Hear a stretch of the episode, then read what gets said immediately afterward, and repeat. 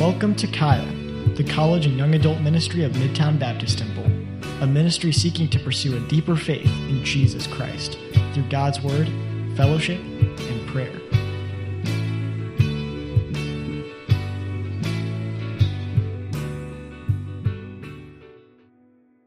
Amen. Hey, everybody, it's good to see you. It's good to be back. I want to say thank you to Temple Worship last week. For those of you who were here with us, we took some time to, um, to pray and to, to worship God in our last service, and that was a lot of fun. So I want to thank the team for doing that. Uh, and I want to do that more often. If you guys are down with that, um, I'd like to maybe quarterly have times, seasons like that, where we're, we're worshiping together and, and praying in service. If we can, you know, it's been really hard for us to connect, hasn't it been? I mean, it feels like even with All Church Retreat, I, I still felt things were really disconnected and busy. The block party was really sweet for all of us to come together and to show each other a bunch of love in one space. And, um, and the fall retreat is going to be that as well. And so we want everybody to come uh, as, as, as much as possible. If you have very specific requirements in terms of uh, you know, COVID or whatever it might be, make sure you let us know and communicate those with us. We're going to be very careful with food, serving food, et cetera, et cetera. You won't be getting your own food this year. Uh, someone will be plating it for you. Things like that to, to make it a little bit safer. Uh, but with that said, uh, it is absolutely crucial if you plan on coming that you start planning now and that you ask off and, uh, and you start making plans.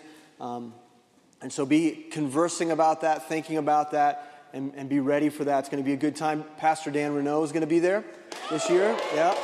And then um, also, it sounds like Living Faith Lee Summit is going to be joining us for the first time at one of these retreats. And so, so that'll be fun as well. Their college and young adult ministry will be joining us. And so I think it'll be extra special in that way. And I've also heard from Tony Godfrey. I think a few of their young folks plan on coming out and things like that. So I'm excited about that.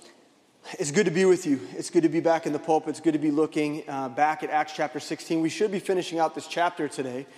And, uh, and so everybody go ahead and turn, open there. If you need to, go to, go to Kaya.live. In the teaching section, you can open up the PDF of the PowerPoint. If I'm moving too fast for you this morning, you can follow along there and, and make sure you get your, your notes written down. Uh, we don't want you to miss anything. Um, we've been in Acts 16 looking at this missionary journey of Paul and Silas uh, to, to Europe, right? And they're in the city of Philippi. And, uh, and they've run into a bunch of weird stuff, right? They've run into a bunch of weird stuff. And, and, and we, we, we acknowledge the fact that, that uh, they've been in prison, right? They've been in prison because Paul cast a devil out of a woman. Yeah, you're going to have to go back and get that story. I know that sounds crazy, but, but uh, you know, it's the Bible. And so uh, if you need to, go back and check out that message. But uh, these men of God, these, these ensamples to us, Paul and Silas, two men that we're looking to as examples for our life and living out the Great Commission, they're in prison and they uh, find themselves at midnight with uh, beaten and bloody bodies, right? Half naked. Um, I feel like I should say it naked, right? When you're preaching, I feel like you always say naked, naked. That seems appropriate. So half naked. And um, their feet are in stocks, they can't do anything, and they find themselves in a really, really dark moment of their lives. And man, we, we've spent this time with them, and I feel like even just reading about it and studying it has just been so powerful to me to imagine myself in that kind of setting, imagining that kind of trial has been very, very difficult and challenging for me. And, and I can't help but make a connection. You know, this week I got breakfast with a, a dear brother in our ministry who's, who's going through a, a midnight uh, of his own and he recently lost a loved one, and, and he is, uh, he's hurting. He's grieving over that. And just in conversation, he, you know, he told me that at this moment in his life, he feels himself divided in, two ways, okay? There's one part of him who recognizes that with this loss comes a greater sense of urgency, a, greater desperation to bring honor to the name of Jesus uh, Christ, uh, a, a, greater desperation to share the gospel message that he knows has the, has the power to save souls. And there's this part of him that's filled with joy and excitement and preparation to move forward in his faith. But there's this other part, this part that is tempting him to despair, right? And you guys can imagine that's, that's how every trial is that way, right? There's a part of him right now that, that feels uh, that the pain and the suffering is overwhelming. And, And he's tempted to despair and, and to, to spend time in contemplation on the loss and the difficulty that this midnight brings to his life. And uh, I think that in many ways, all of us can relate to that, can't we? Many of us have faced midnights like that, where, where we feel torn. In one hand, we know what is expected of us, and we know that, that God sees us and loves us and, and desires for us to move forward and grow in the midst of trial. But then there's a part of us that always is tempted to, to, to, to loathe our circumstances and to, and to retreat back into our pain and into depression, and into fear, and into frustration. But it's absolutely crucial for us to know that when darkness settles over our life and we feel restless and we, fear, uh, we, we are feeling fearful and our circumstances seem unsure, that your God does see you. And the question in these moments is always whether or not we're going to choose joy or we're going to choose despair. And that's really what we've been looking at uh, over the last couple weeks is how do we respond to these moments of suffering, right? That's what we've been looking at. And in the midst of the night, in the midst of Paul and Silas's suffering, they chose to protest. And there was only one stand to take in their mind. There was only one stand to take, and it wasn't, it wasn't to retreat into despair or to be frustrated or to be sad by their circumstances, but it was, choose, it was a choice to stand up and to fight. And the fight was a fight not against the Roman regime, right? It wasn't a protest of, against governmental authorities or socio political issues. Their fight was against principalities and powers, against the rulers of the darkness of this world. It was a fight against the pain of their flesh and the temptation to quit. It was a fight for the glory of God and the majesty of His Son's name, and the weapons of their choice were prayer and praise. That was their weapon. And as they prayed and they sang, the testimony of Christ's goodness resonated in the prison cell and the other prisoners could hear them protesting in prayer and in worship. And as they prayed and as they sang, they entered the presence of the Lord. And he heard them. And he came to their aid. And the prison cell began to rattle and to shake. And God brought a very unique earthquake, an earthquake that loosed them of their bands and opened the prison doors. And the last we saw Paul and Silas, they stood as free man, men in the midst of the prison cell. But today we're going to look at the impact of their prayer and the praise on another person that enters into our story, a jailer, a young man who's there to guard the prison. And we're going to see that the result of their prayer and their praise did not just impact their own circumstances, but their choice to worship the Lord had impact on those who needed God most desperately. Are you guys with me this morning? Let's pray. Can we pray? I need, I need, I need prayer. And we all need prayer that we might hear the words of the Lord. Okay? Dear Heavenly Father, Lord, uh, we thank you for this time. We thank you for your word. We thank you uh, for this mighty and powerful story. Uh, one that, in, on one hand, seems so outside of our reality earthquakes that open prison doors, Lord, followers that are bloody and beaten. These are things that we've, we've never experienced.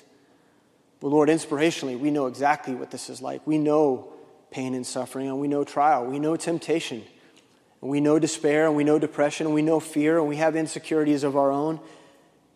And God, we acknowledge right now that you have the power and the love and the grace and the mercy necessary for us to stand in worship, even even when things around us seem hopeless and impossible. And Lord, we know that if our choice is joy and our choice is to turn to you and to live in the power and the authority of your gospel message, Lord, we know that you're going to begin to open doors in our life, things that we would have never have imagined, opportunities that we could have never orchestrated in the power of our flesh and the, and the cunning of our own of our own planning, things that, that we could never even we could never even think of. Lord, you, you make ways where there seems no way. And so, Lord, we, we acknowledge that this morning and we pray that, Lord, even in our circumstances right now and our temptation to despair or to turn away, it's day to day. That battle is day to day in our lives, Lord. We, we know that tomorrow we might feel joy today, but tomorrow we might wake up with, a, with a, an ominous sense of despair because of our circumstances. And Lord, we pray the Lord, you would deliver us from that, that we, we would have the grace and the power to turn towards you and worship you and to praise you and to pray to you, knowing, Lord, that you have something, you have something for us and you will open doors and you will give us opportunities. And we will have, we will once again be able to rejoice in what you've done. We know that for a fact. And so we ask you for help today. We pray this in Jesus' name. Amen. So, key point number one for this morning, we're going to get right into it, is what we've been learning, and that is that our prayers and praises, praises beckon God to open doors for the gospel. Okay? Our praises and our prayers beckon the Lord, they, they provoke Him. It stirs up His power and His love for us and he opens doors for us to share the gospel. So let's turn to our story. Here, uh, Paul and Silas stand.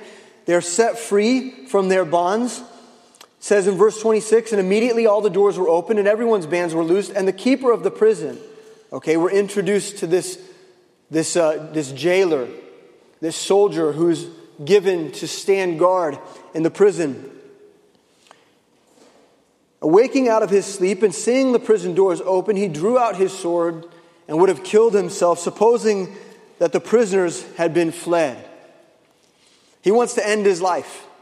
He wants to end his life. And so, most Ro- Roman jailers would have been outfitted with a small sword that was intended to protect the prison from attack and, and to protect himself against the prisoners. But in this case, the first thought is in the midst of his trial and his desperation, is to turn that sword on himself and to commit suicide.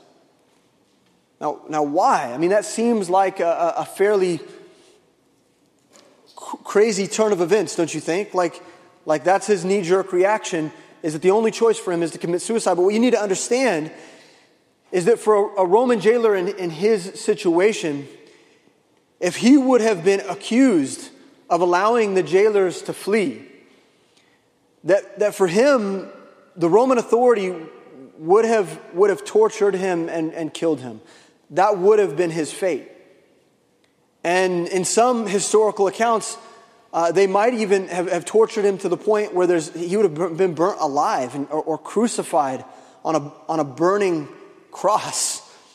Okay, and so in his mind, the best alternative would have just been to commit suicide. And he's got a family and he's got all these other people to think of. But rather than putting them through that and going through that torture, in his mind, in his desperation, the best thing to do was to simply just commit suicide and be done with it. That's pretty intense. Now, we know this to be true because Acts chapter 12, we hear about Peter escaping from prison, right? God does a similar thing in Peter's life where the doors open up, an angel leads him out of the jail, the jail uh, and leads him out into the street. And Herod, in verse 18, kills every single one of the jailers that were on duty that night. And so we know this from biblical account that this is the way it goes. Now, isn't it crazy how the tables have turned so quickly, right? So, Paul and Silas, just moments ago, they were beaten and they were in stocks, and now the tables have turned. They're set free, and the jailers, the one who were oppressing them, are now in a situation where they're desperate. And because, because this jailer doesn't know God, he doesn't turn to the Lord in prayer and in praise. That isn't even in his mind. Suicide is in his mind. It's pretty wild, isn't it? Now, let's for a second consider Paul and Silas, okay? Paul and Silas are, are standing here, free men, and they've got two choices. They've got two choices. Option one, option one is to leave immediately. Which I think would be most, for most of us, that would be our natural reaction, would it not? Okay, God did this crazy miracle. Isn't it amazing? Look at what He's done for us. I mean, we were in the midst of temptation and trial, and now we've been delivered from that, and, and we have a way of escape, right? You know, think about 1 Corinthians chapter 10, verse 13. It says that for every temptation and trial that enters into a believer's life, God, God is willing and ready to make a way out of that, a way of escape out of that temptation, temptation that we might have, not have to bear something that we can't we can't bear, a burden that we can't bear. God wants to give us ways out. And so it would be really easy for us to see the doors open and for us to be loose from our bonds. The first thought would be, man, let's get the heck out of here. Let's flee. Anyone with a reasonable mind would want to escape the pain and the suffering and the darkness that they'd been enduring, right? So this is an opportunity. So that's option one. That's the, that's the reasonable option. But option two is to stay, which is stupid. It's idiotic. I mean, what kind of motivation would it require for a person to say, "No, I'm going to stay I'm going to stay right here. I'm going to I'm going to stay right here where I was beat, where I was suffering, where I was in stocks, where I was in pain. I'm going to stay right, I'm going to stay right here. What would it require in someone's thinking to make a decision to stay? Let's for a moment look at Paul and his perspective. Acts chapter 20, verse 24, just a few chapters ahead of where we're at, we hear Paul say the following Neither count I my life dear unto myself, so that I might finish my course with joy and the ministry which I have received of the Lord Jesus to testify the gospel of grace, of the grace of God, right? That's his mindset. His life is not dear to him. See, his perspective is that if I die, I die, but I'm going, no matter what my outcome is, I'm going to do it for the sake of the gospel. Because that's what I'm here for. That's, that's the purpose of my life is, is to live, to spread the name of Jesus Christ I mean, it was the reason that he came to Philippi in the first place, all the things that he endured just to get there. Yeah? He says to himself, he says, I don't even, I don't even count my life dear. And so whether to go or to stay, it's only to his glory. In Acts chapter 15, we've said this over and over again. In fact, it's probably been the banner of our sermons for the last few weeks is that Paul and Silas, Paul and, and, and, and Barnabas, these were the type of men that hazarded, this is what Acts chapter 15 says, verse 26, hazarded their lives for Christ's namesake. And so, if that's your way of thinking, suddenly, suddenly, option two seems a little bit reasonable.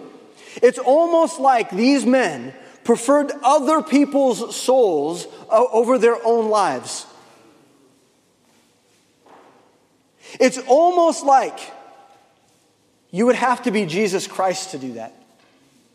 It's almost like you'd, you'd have to be, I don't know, Christ like to choose to suffer in such a way that puts the soul of an individual and their eternal destiny over your own well being. Acts chapter 16, verse 28. Paul cried out with a loud voice, saying, Do thyself no harm, for we are all here. He chose to stay. Why? I mean, you can hear it. Do thyself no harm. It doesn't have to go like that. Hold up, hold up, hold up, hold. Do not end your life. We're here. Don't worry, we're not going anywhere. We're right here. It's crazy. That's so powerful to me. Key point number two the, the personal way of escape. The personal way of escape is never as glorious as the effectual open door. Your well being and your livelihood is never as good and never as awesome as an opportunity to share the gospel with one person.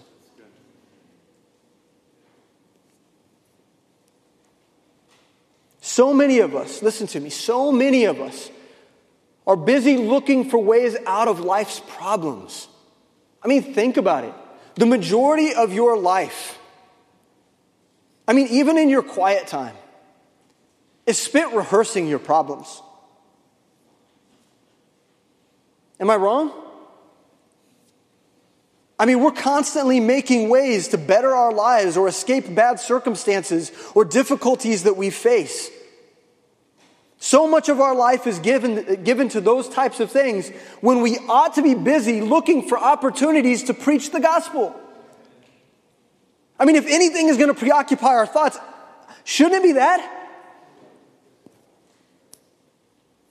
Paul never once assumed that the ministry would be easy. He assumed that open doors would always come hard ways. He just assumed that. But we, we don't like it that way. We don't want it that way. 1 Corinthians chapter 16, verse 9 says, For a great door and effectual, right? Now that when we talk about that word effectual, means it's like a, a, a fervent and intense and open, right? Wide open door. And effectual is opened unto me. So he's declaring that he's having these amazing opportunities and listen to what he says and there are many adversaries. The two things always go hand in hand. Trial and adversary always comes with an effectual open door. You just have to determine which thing you're going to focus on. Where are you going to put your attention? In the fear of your circumstances or the fact that God's given you a privilege beyond compare? You know, we pray for, for opportunities with the lost all the time. We pray for open doors. That's what we do on Tuesday night, prayer after prayer. Every, every prayer, uh, prayer night, as soon as prayer meeting's over, a large group of us go up there and we pray specifically for the souls of the people that we know. We pray for open doors, don't we? But how many, how many open doors do we neglect daily because of self interest or bondage to personal motivations? I mean, it's, it's one thing to be praying about open doors, but it's a whole other thing to take advantage of them. And so many of us are so self consumed.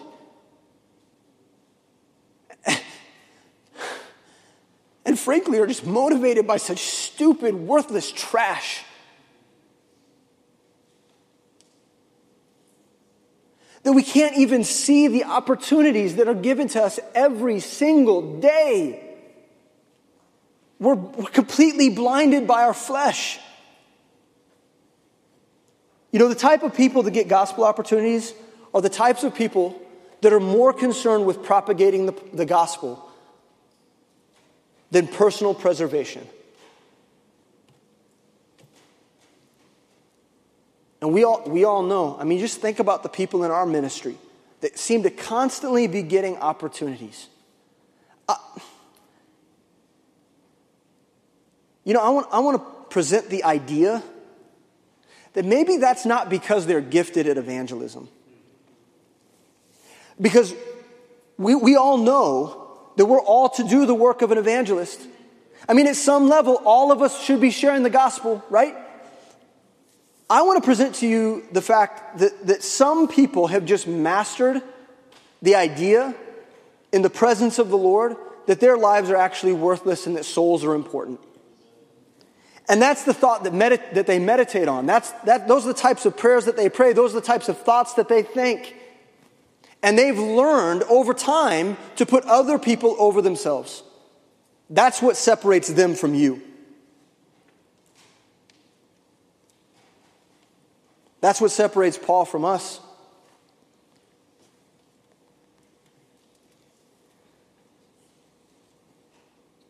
So here we are in our story. In the midst of an earthquake, these prisoners are set free, and the jailer was flooded with fear, right? I mean, you can imagine that his adrenaline is pumping, and he's frantic. He's freaking out. And suddenly he hears the voice of Paul cry out, Do thyself no harm. You know, just for a moment, imagine yourself in the jailer's shoes. This jailer had been hearing these two men worshiping for the last hour. And in his mind, he was probably thinking, these guys are so stupid. these guys are idiots. I mean, look at their situation. I mean, they must be completely deluded or crazy. In a, in a moment, in a blink of an eye, he hears Paul cry out. In the, in the midst of this situation, he hears Paul cry out, Do thyself no harm. His perspective of, the, of these men just changed like this. Mm. Immediately, his perspective changes. When the jailer discovers that Paul and Silas could have escaped and didn't, he would have thought two things. A, their God is really big, that he could do this. And two, their faith must be really big if they're willing to stay.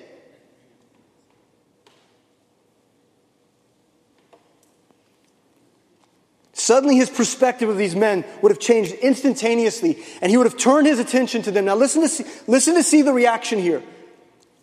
Look, at, look, at, look to watch his desperation in this situation.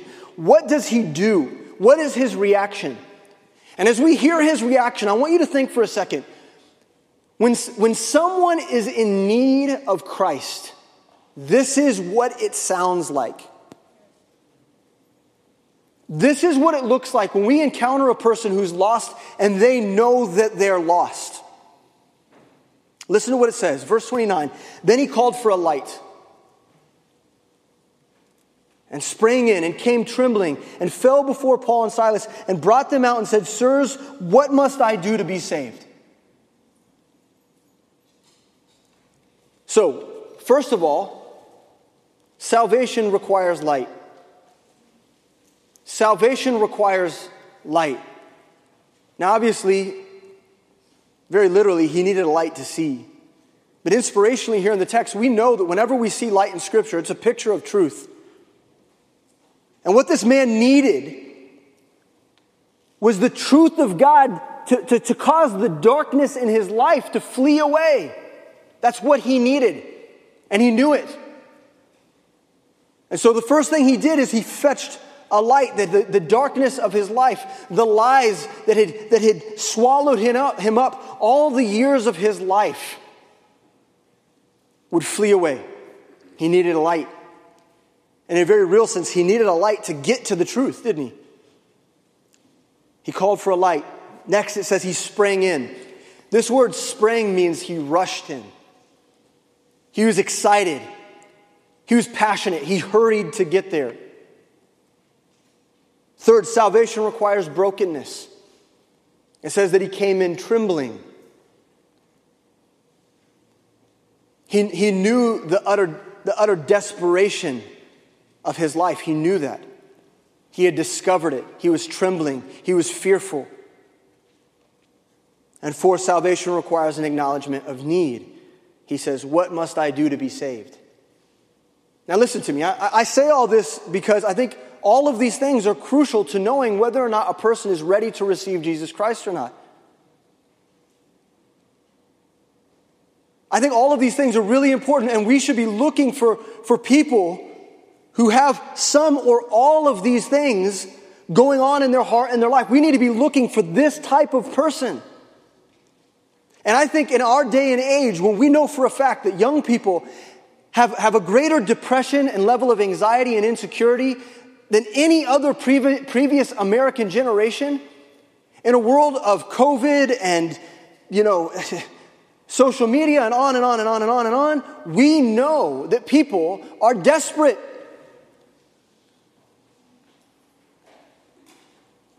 Now, the question is who are the people desperate enough to receive such a foolish, foolish message that we carry? Which leads us to our key point. Key point number three the gospel is foolish to everyone, except those who really need it. it. I mean, the default setting of Jesus Christ came and lived a perfect life, sinless. The Son of God came into this world and he, he died on a cross. He shed his blood and rose again the third day that he might save me from my eternal sin, the default of, of that gospel message is oh, that's foolish.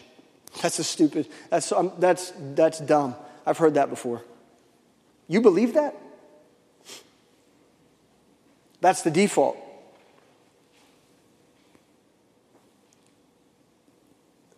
Except for those who are in need. And that message suddenly goes from foolishness to the greatest truth they've ever heard. And I'm telling you, I've seen this happen in the life of a person just like that. And we have to be looking. This is the point. We have to be seeking and looking for people who are desperate this way. And some of you in this room this morning, you're desperate in just this way. And I'll say this, I, wanna, I don't want to wait, I want to say this now. If you know for, beyond a shadow of a doubt that you have a desperation in your soul, and you know that you're in need of someone to deliver you from your sin, do not leave this place today unless you've handled that.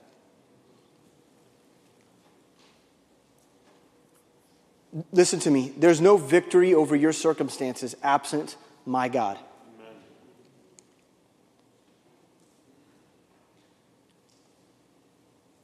please recognize the utter sinfulness of your sin and the fact that it separates you from a holy God and make the decision today to, to, to know and to understand that the gospel is truth and freedom for all who believe on it. Don't leave today unless you've, you've reckoned that true. Now, further, let's, let's continue on. Paul had a message to preach. When he realized that this man was desperate in this way, he had a message that he needed to convey. Amen? As do all of us who are believers, we have a message that needs to be conveyed to the desperate. Verse 31 And they said, Believe on the Lord Jesus Christ, and thou shalt be saved in thy house. In other words, if you or anyone in your house simply believes on Jesus Christ as the Son of God, you'll be, sa- you'll be saved.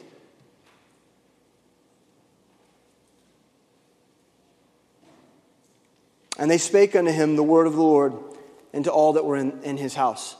So, so what happened was, okay, what we can fill in what's implied here is that in this moment, he, he heard this, that there was a message, there was a, a, this thing, this reception of Jesus Christ to the forgiveness of sins. He heard this and he wanted to know more, so he took Paul and Silas and he brought them back to his house so that everyone could hear. And then Paul and Silas took their time explaining what the gospel really meant. And so, what, right here, I want, to, I want to point something out to you. For those of you who preach the message of Jesus Christ, I want you to understand that we got to be real careful about leading people in the sinner's prayer. You know, when you go out and hit the streets and, and there's someone that wants to hear, and, and, and maybe they've got something in their life, maybe they're desperate and they want a way of escape, and they're more concerned about the escape, the escape than actually knowing Jesus. If you lead them in a sinner's prayer, you could actually do them detriment if they don't actually understand. They need to know that they're not looking for, for an opportunity to, to get to heaven real quick. Like, oh, that sounds really, that sounds really good. Let, let me get that ticket to heaven. They have to clearly understand that their sin separates them from a holy God, and the only way to get to Him is through Jesus Christ and the decision to repent of our sin and make him Lord of our lives.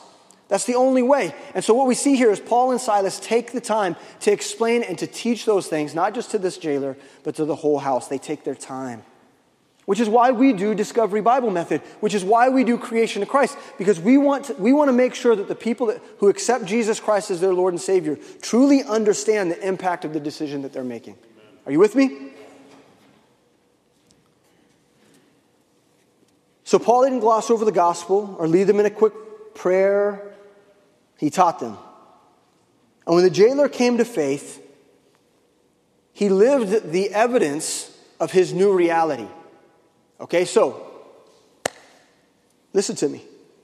When someone gets saved, like really, really gets saved, that produces a change in their life. There's an immediate fruitfulness that we begin to see. Now, it's not, doesn't mean that all of their problems go away and, you know, you know, they immediately know how to escape the sins that, that have consumed their life for years and years and years. We're not talking about that. But there should be an, an immediacy and change in their countenance and the way that they think. So check this out. We see in the jailer a fruitfulness and an evidence that reflects someone who's saved. Verse 33, it says, And he took them the same hour of the night and washed their stripes and was baptized, he and all his, straightway. And when he had brought them into his house, he set meat before them and rejoiced, believing in God with all his house. This man's reaction to the gospel was evidence of his salvation. And we know that evidence of salvation is actually a really important thing.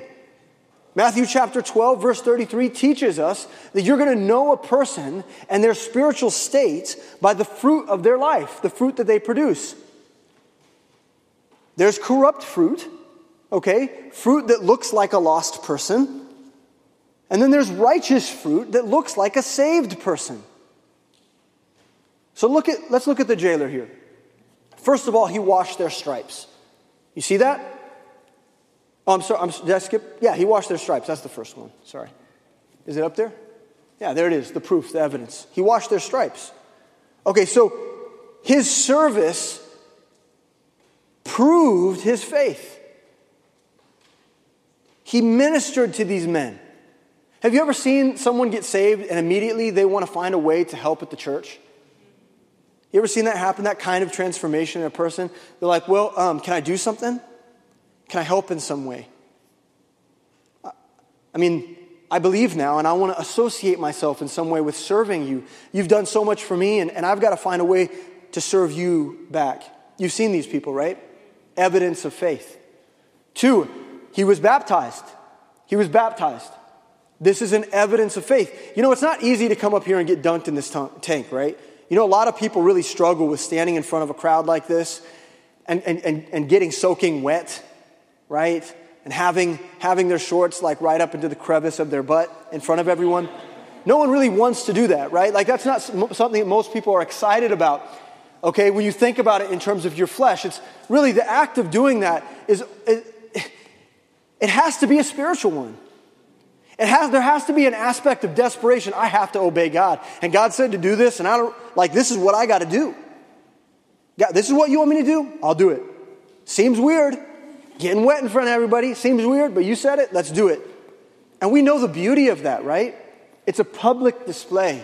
It says, I associate myself with the death, burial, burial, and resurrection of Jesus Christ. That is who I am now. Everyone, can you see that? That's what that does. And it is a proof, it's an evidence of one's salvation, their willingness to do that. He brought them to his house. This is a bigger deal than we realize, right? His faith is proven in his allegiance to these men. Now, listen to me. These are Jews, these are Christians, and these are criminals. Now, in a Roman, in a, in a Roman context, these men ought not be served, and these men, don't deserve the privilege of coming into your home. Does that make sense? And yet, despite that, he favors them. He allies himself to them. He brings them into his home. And then it says he served them meat. His faith was proven in his personal sacrifice. Hey, here's something that I have to give you. I know you're hungry. Let me feed you. Let me, let me give of what I have here. Took personal sacrifice. You know, he was giving of himself. This is what he knew how to do. An immediate proof. And then finally, he rejoiced. It's so funny to me. You know, he learned worship in the prison cell. He learned how to, he learned how to worship from Paul and Silas. And now, as a disciple of Jesus Christ, he is praising the Lord. He is rejoicing. And it seems like a natural byproduct of his salvation. It just kind of comes out of him. He just can't help it. That's what they did. That's what I'm going to do. Hey, are you discipling praise and worship into those that you invest in? Just, just a question. Just a question. One's desire to do it is a proof and evidence of their salvation. Now, now, now here's, here's the deal. There's some of you in this room who believe that you're saved. Maybe you prayed a prayer a long time ago when you were a child, or, or over time you've been coming to church. You've been really working hard to convince yourself that you made a profession of faith. And you've been working so hard at it that you, do, you know deep down that you haven't truly repented of your sin. And beyond that, when we talk about these evidences of one's faith, these things that should be true of a person who's accepted Jesus Christ, you look at your life and you say, man, I don't know if those things are true of me. I don't know if those things are a reality in my life. And if I really assess myself, these evidences, they're just, they're just not really there. I want to say to you, look, listen to me. You, you too can make a decision. Don't be so proud. I mean, you're, God values you so greatly.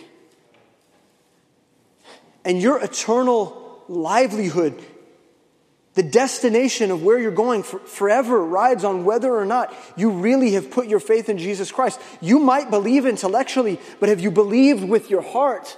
Have you put your faith in Jesus Christ? And if you haven't done that, you, then you are not saved. You are not saved. And you need to deal with that today.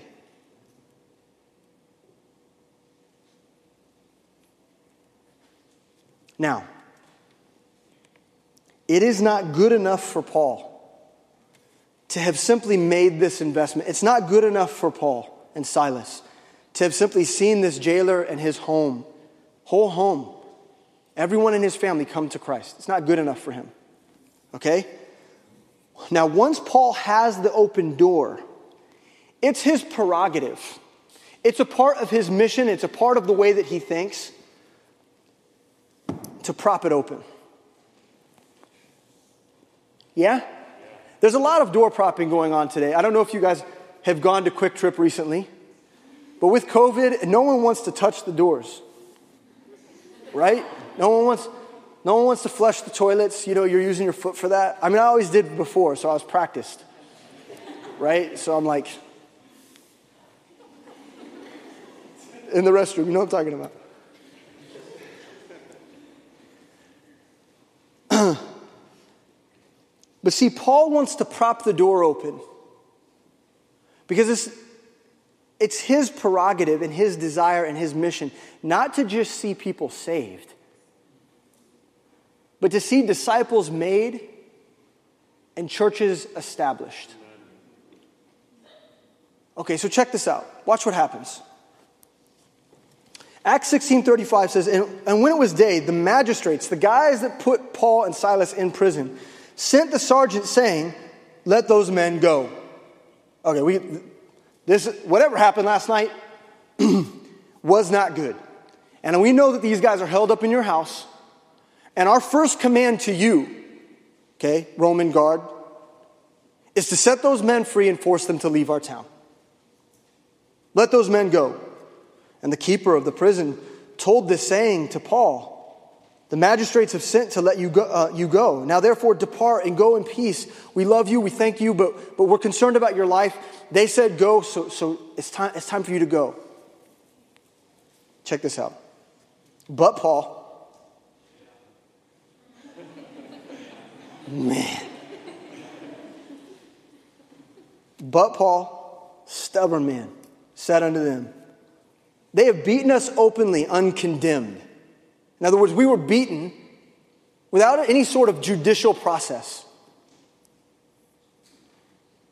Being Romans. Uh oh. There's the curveball. And have cast us into prison, and now they thrust us out privily? Nay, verily. But let them come themselves and fetch us out. That's like, that's like playing King of the Mountain, right? Come, yeah, okay. You come take us. Come take us. Now, listen to me. This is an uh oh moment for the magistrates because they just realized they messed up. See, Paul and Silas, these are Roman citizens. And Roman citizens, by law, got at a, at a, minimum got a trial. You are not allowed, just like in our society here, this is much like a democratic society. You aren't allowed to just beat someone down on the street without giving them due process. You can't just throw a person in jail unless there's an accusation to be made, right? You're not allowed to do that.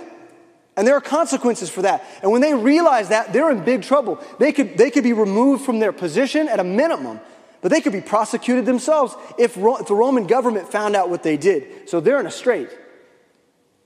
They recognize immediately what they've done. Now, I want to suggest something to you. Some people might say that Paul was leveraging his Roman citizenship here to fight some form of injustice, Roman injustice, right? Like, oh, look at Paul. He's using his citizenship and he's using his rights and he's fighting against the man. Now, I want to say something to you. That is not why he pulled this card because if he if that was his motivation, well, why didn't he say something when he was getting the beat down?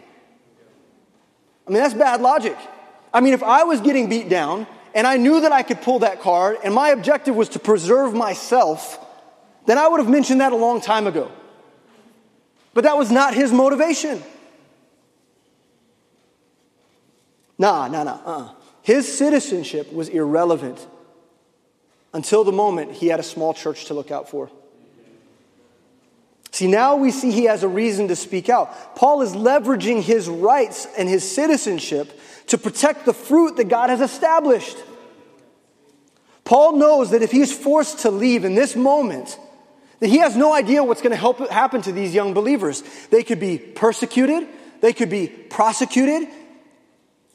I mean, at a minimum, they could be, they could be um, you know, harassed and prevented from actually starting the fledgling work that needs to take place. Are you hearing me here? See, see Paul, Paul speaks up because his heart is to make disciples, and he knows that he, if he's sent away in this moment, he's prevented from making disciples.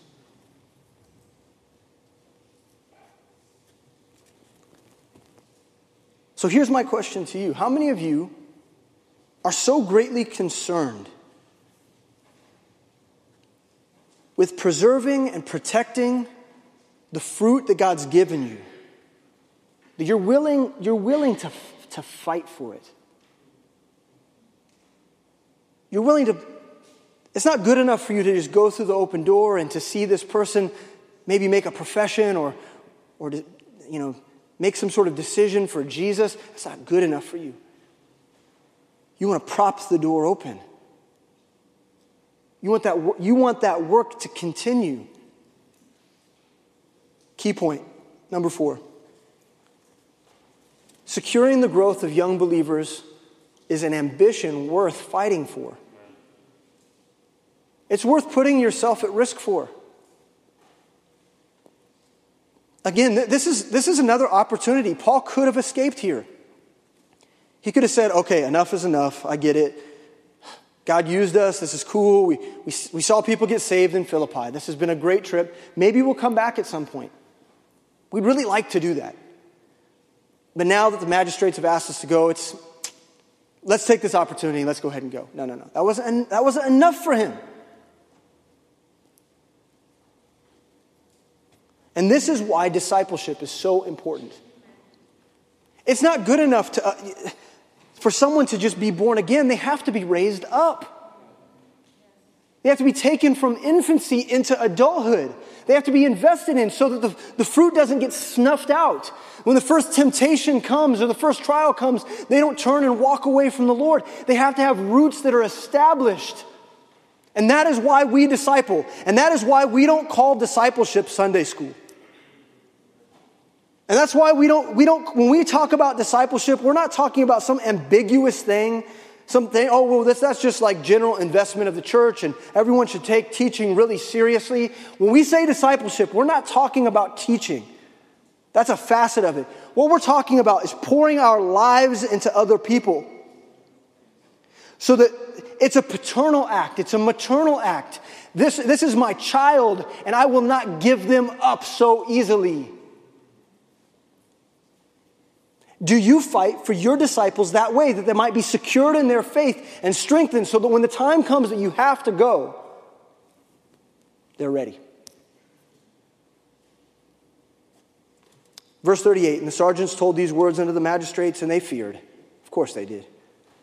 When they heard that they were Romans, and they came and besought them and brought them out and desired them to depart out of the city.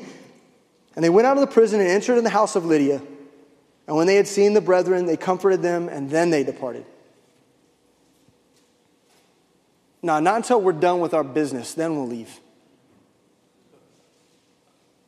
So, I mean, if you want to walk around and watch us and check in on us, you could do whatever you want. We're not leaving this city until we've done what God called us to do.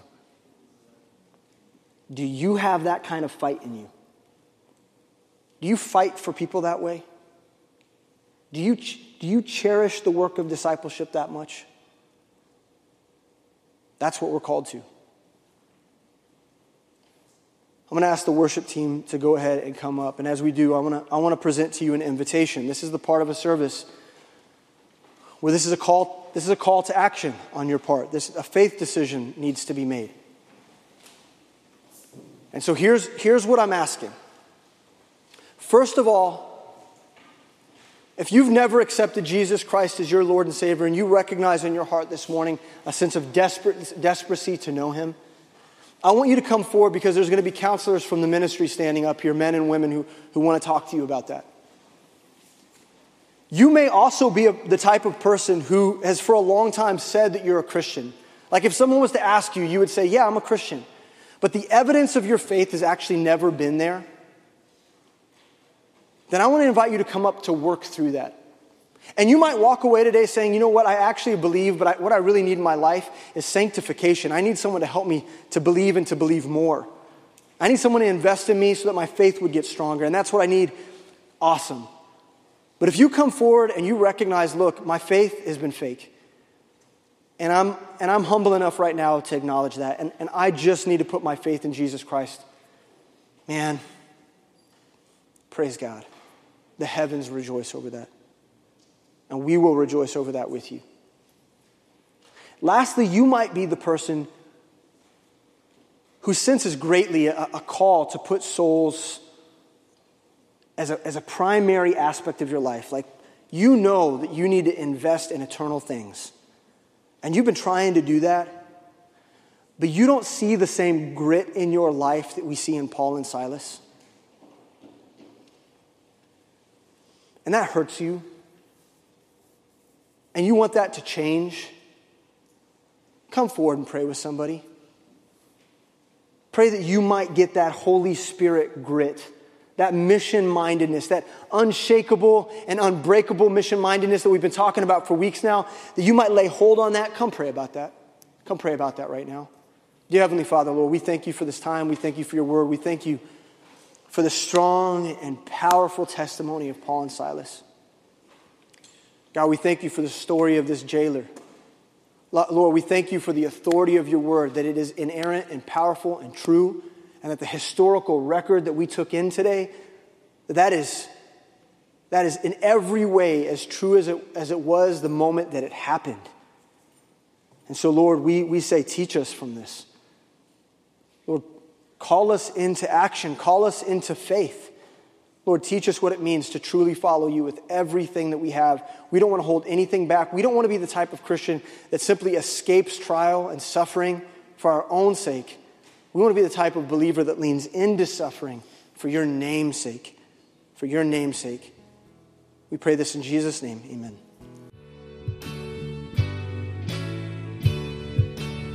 We hope that today's message encouraged you to follow Christ in His Word.